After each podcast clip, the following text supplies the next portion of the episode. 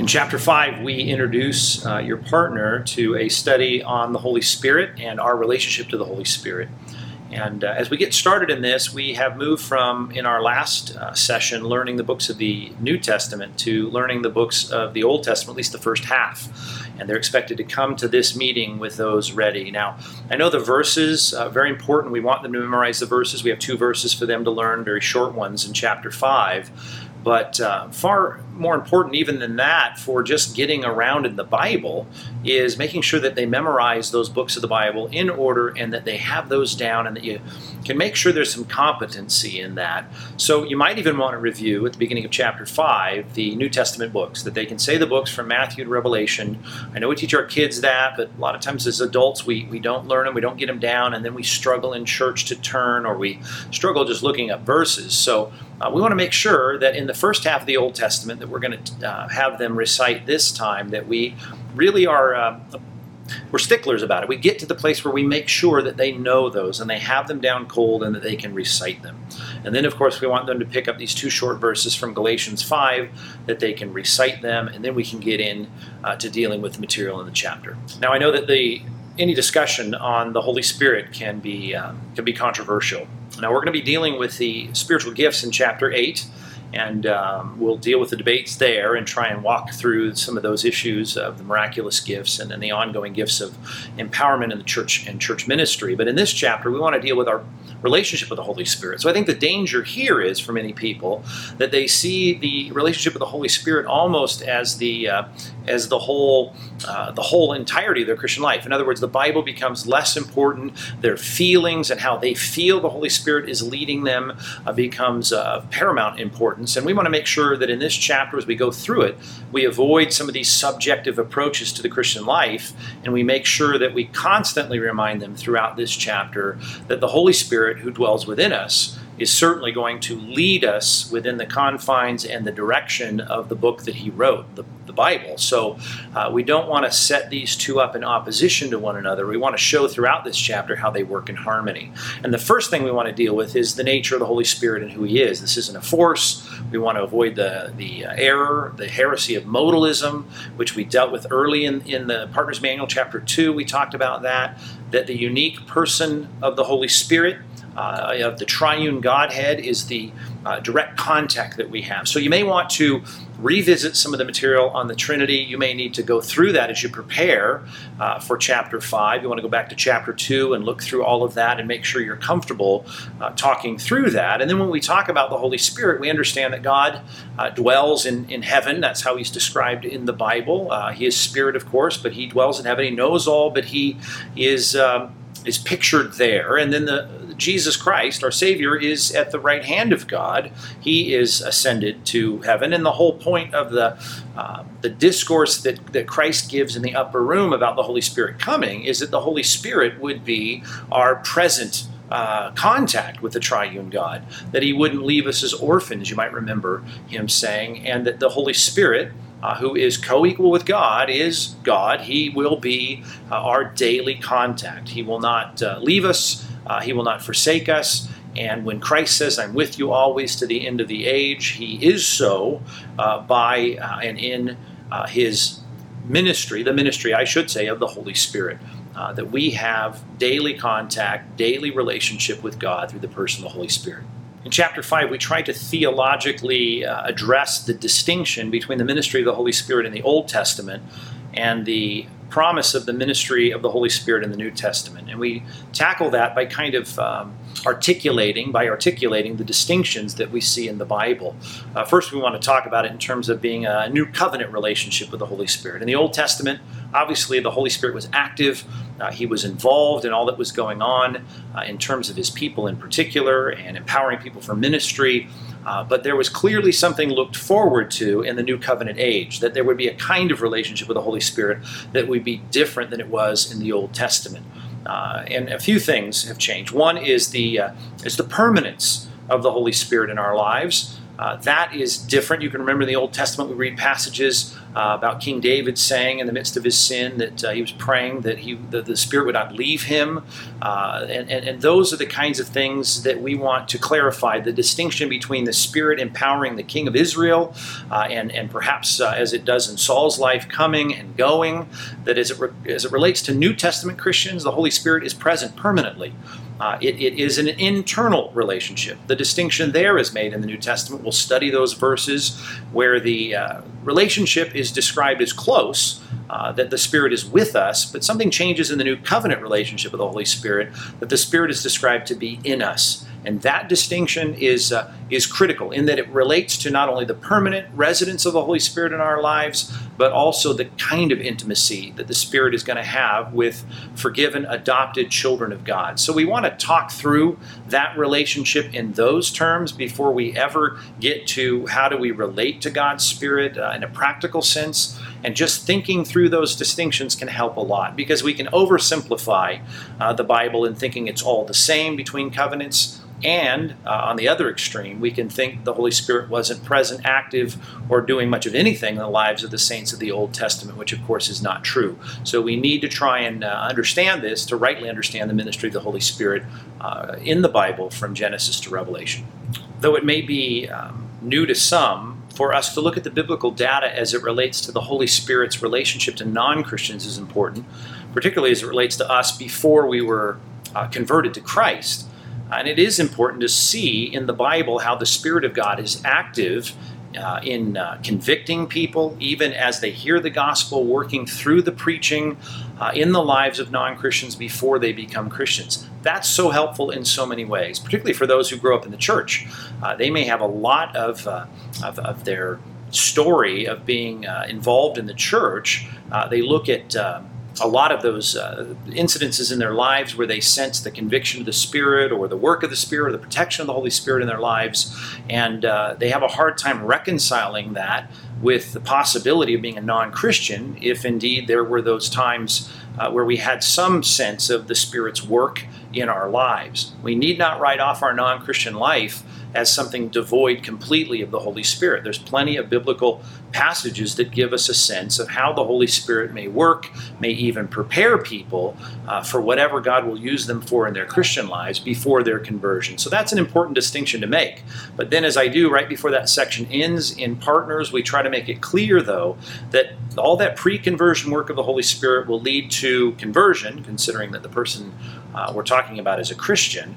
And that then is a uh, change in the kind of relationship that we see, much like the difference between Old Covenant uh, ministry of the Holy Spirit and New Covenant, in that the Spirit may be working on us, may be working uh, with us, but then at some point we become Christians and the Holy Spirit invades our lives and the Holy Spirit then takes up permanent residence in our lives. That distinction is a big one, and it's an important one for us uh, to recognize so that we don't write off how uh, someone's experience prior to their conversion uh, was, you know, devoid of the Spirit. May not, obviously, I, just that it may not, it would not uh, be true really for any non Christian. Uh, God is doing some things in preparation for conversion, and then at conversion, permanence, indwelling, and then that relationship uh, begins in a new kind of way. And that's what a lot of what the rest of the chapter is all about. While many books could be written on, and they have been written, on the role of the Holy Spirit, in our chapter, we're just going to highlight uh, and have our partner work through a section that's going to highlight the role of the Holy Spirit in, in making us holy. Clearly, the Holy Spirit wants us to be holy. Uh, the scripture talks so much about our sanctification and driving us to be holy people, and so much of what he does, and certainly what we underscore in this chapter, has to do with us uh, becoming more like Jesus Christ. So the Spirit's work from this point in the chapter on is going to be dealing with the Holy Spirit's role in uh, making us more like Christ, allowing us, empowering us, helping us to put uh, sin out and down, and, and, and putting to death the deeds of the flesh, and becoming more like Jesus Christ. In the next section, we begin a lengthy part of the, of the chapter in dealing with how the Holy Spirit wants to make us holy. And clearly, in the first section, we, uh, first subsection of this part, we deal with his uh, desire to have us be people of the book, people of God's Word. Uh, the Holy Spirit, one of the main things that He has done is He has uh, been the agent of, of having the Word of God God breathed and in, in, uh, inscripturated, I like to say. Uh, he has put God's words on paper and has guided that process through the pen of the apostles and prophets. And his desire is in the Scripture to have us respond rightly to His Word. Clearly, the Spirit is going to lead us to read His Word, to understand His Word, to get us to uh, to comprehend what He has inscribed in black and white uh, in the pages of, of the Scriptures. So, uh, a big, big part, and the starting point for any view of the Holy Spirit's work in our lives is not going to go astray, has to begin with how the Spirit wants us to be people of God's Word. It's, he's going to lead us there, He's going to have us understand it. He wants us to be people that are good students uh, of, of the truth of God's Word. And practically speaking, beyond being in the Word, He is going to, when we're not actually reading the Word, uh, and sometimes not even thinking of the Word of God, but we're living out our daily lives, He's going to call our minds back to the Word of God when our behavior in some way contradicts it. Uh, that's what I deal with in a section that, that talks about the conviction of the Spirit. Uh, and though this is a subjective feeling that we have, it is credited in the Bible to be the work of the Spirit. Much like when we come to understand uh, the gospel and, our, and the guilt that we have regarding our own sin, God continues to do that in the Christian life when the Spirit of God uh, works in concert with our spirit and our conscience and brings that pang of conviction when something we're thinking, something we're about to do, or something we've just done uh, is not in keeping with the truth of what God has written. He's going to bring that conviction to our lives, and the Spirit's going to work actively in our lives uh, to point out where our feet step off the path of, uh, of God's truth. So uh, that's a big part of it, and we should always be sensitive to that work in our hearts. Uh, it's a lot like our conscience uh, as non Christians. Uh, it's that real, what I sometimes call it, it's like our conscience on steroids. It's a very heightened sensitivity uh, in our own hearts because of the presence of the Holy Spirit uh, to when we do things that we should not do, what the Bible tells us we shouldn't do, or when we fail to do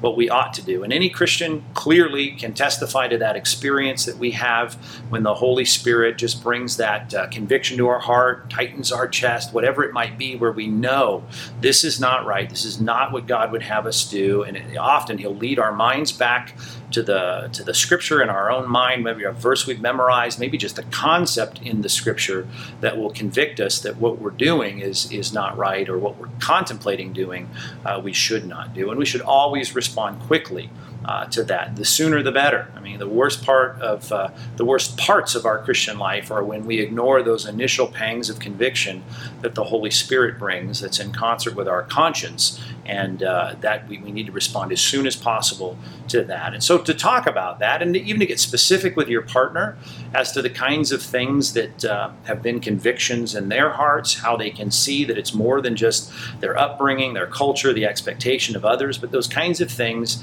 uh, that that they could easily get away with, no one would ever know about. But their conscience, uh, more than that, the Spirit of God, I should say, uh, brings that kind of conviction that uh, goes beyond anything they've experienced as non Christians. Good for us to talk about that, to identify that, uh, and just to recognize that as part of the fruit of the Spirit of God working in our lives besides just the conviction of the Holy Spirit, in the next couple of pages, I start to deal with the promptings of the Holy Spirit. Uh, and that is um, I know very controversial, and we need to be very careful in this section. But there is in the Bible, as I try to list there, the many passages uh, that deal with something beyond just the restraining of our behavior, but the encouragement of our behavior. Uh, when the Spirit is uh, uh, said to be in the scripture prompting us to, to move forward, to, to do this or that. I'm not talking about the supernatural visions or revelations that come to the apostles or the prophets in the Bible. I'm just talking about those passages of scripture where there's that sense of God uh, uh prompting us to do this or that. And our, our interpretation of that is never infallible. We can never have that confidence that uh, this is for absolutely sure uh, the, the, the, prompting of God's Spirit. But I do think we would be. Um, remiss if we just completely ignored these passages that seem to be normative for the Christian life, uh, that aren't supernatural revelation, uh, but simply, much like the conviction of God's Spirit, uh, that encouragement that could be in situations where even the Word of God that calls us to evangelism comes to mind in a conversation with a non Christian. Happens many times to us as Christians where we have that reminder of the truth of God to do something that we ought to do. And it is not a conviction of sin, but it's a, a prompting to do what is right. And uh, so we need to be very careful in this. And a lot of people go around saying, well, God told me this and God told me that. We're not advocating anything like that. But what we are doing is trying to, in our own relationship with God, recognize that God, the author of God's Word, is going to try to get us in practical situations to live out that Word uh, in, in, in real time in our lives. So this is an important part that cannot be extrapolated into something that uh, has degenerated in a lot of Christian circles into God told me this or God told me that, or we come to other people and say God told me to tell you this. We want to avoid all of that. Uh, and we want to know how limited we are sometimes in even interpreting and, and re- recognizing what's uh, prompting of the spirit or our conscience or maybe uh, even just the expectation we think someone else has on us. But I do think we'd be remiss just to neglect it all. We need to look at these texts, and I, I give you several in this section to look up. Uh, they're non non uh, supernatural. They're they're they're texts of scripture that should at least give us uh, that sense of, of responsiveness uh, when, when God's word, God's truth, principles from God's word are brought to mind that are not restraining behavior but encouraging behavior. So we need to give attention to that, definitely. At one point near the end of the chapter, I give you a chart to build uh, that's based on Galatians chapter 5. And I think this is helpful in, in knowing that the resident person of the Godhead in our lives uh, has a list of desires. Uh, he, he wants to see the truth and he wants to see uh, biblical, godly virtue uh, accomplished in our lives. And, it, and, it's contrasted and compared with the desires of the flesh, the things that uh, we desire as fallen human beings. And so putting those side by side and, and looking at those can also give us uh, some help in recognizing how the Spirit is going to prompt and convict. That can be helpful, I think, in just giving us that sense of desire of the Holy Spirit in our lives to do what's right. I mean, that whole passage ends, verse 24, with uh, you know putting to death these deeds of the flesh, putting them away, not doing them, and, and walking by the Spirit or as some translations say, in step with the Spirit, to know what the Spirit wants, and seeing how, even in our daily lives, how those kinds of desires we can anticipate from within us are going to be things that uh, are going to encourage and prompt and convict us. And, and, and that's just helpful in knowing and separating, uh, as we contrast those two lists, the desires of my fallen, selfish flesh and the desires of God's Holy Spirit. I end the chapter and this uh, lengthy extended section on following the Spirit with two things that I think are uh, critical and important to rounding out this whole idea of following uh, the Spirit or being led by the Spirit, and that is circumstances and godly counsel. Circumstances, uh, we see in several passages that I have the partners look up. Uh, several examples of how the Spirit of God is orchestrating circumstances to be part of His uh, his his leading process in our lives. Clearly, he's at work providentially in uh, the circumstances that guide and direct. And there's some great text there for you to look up and to interact with with your partner.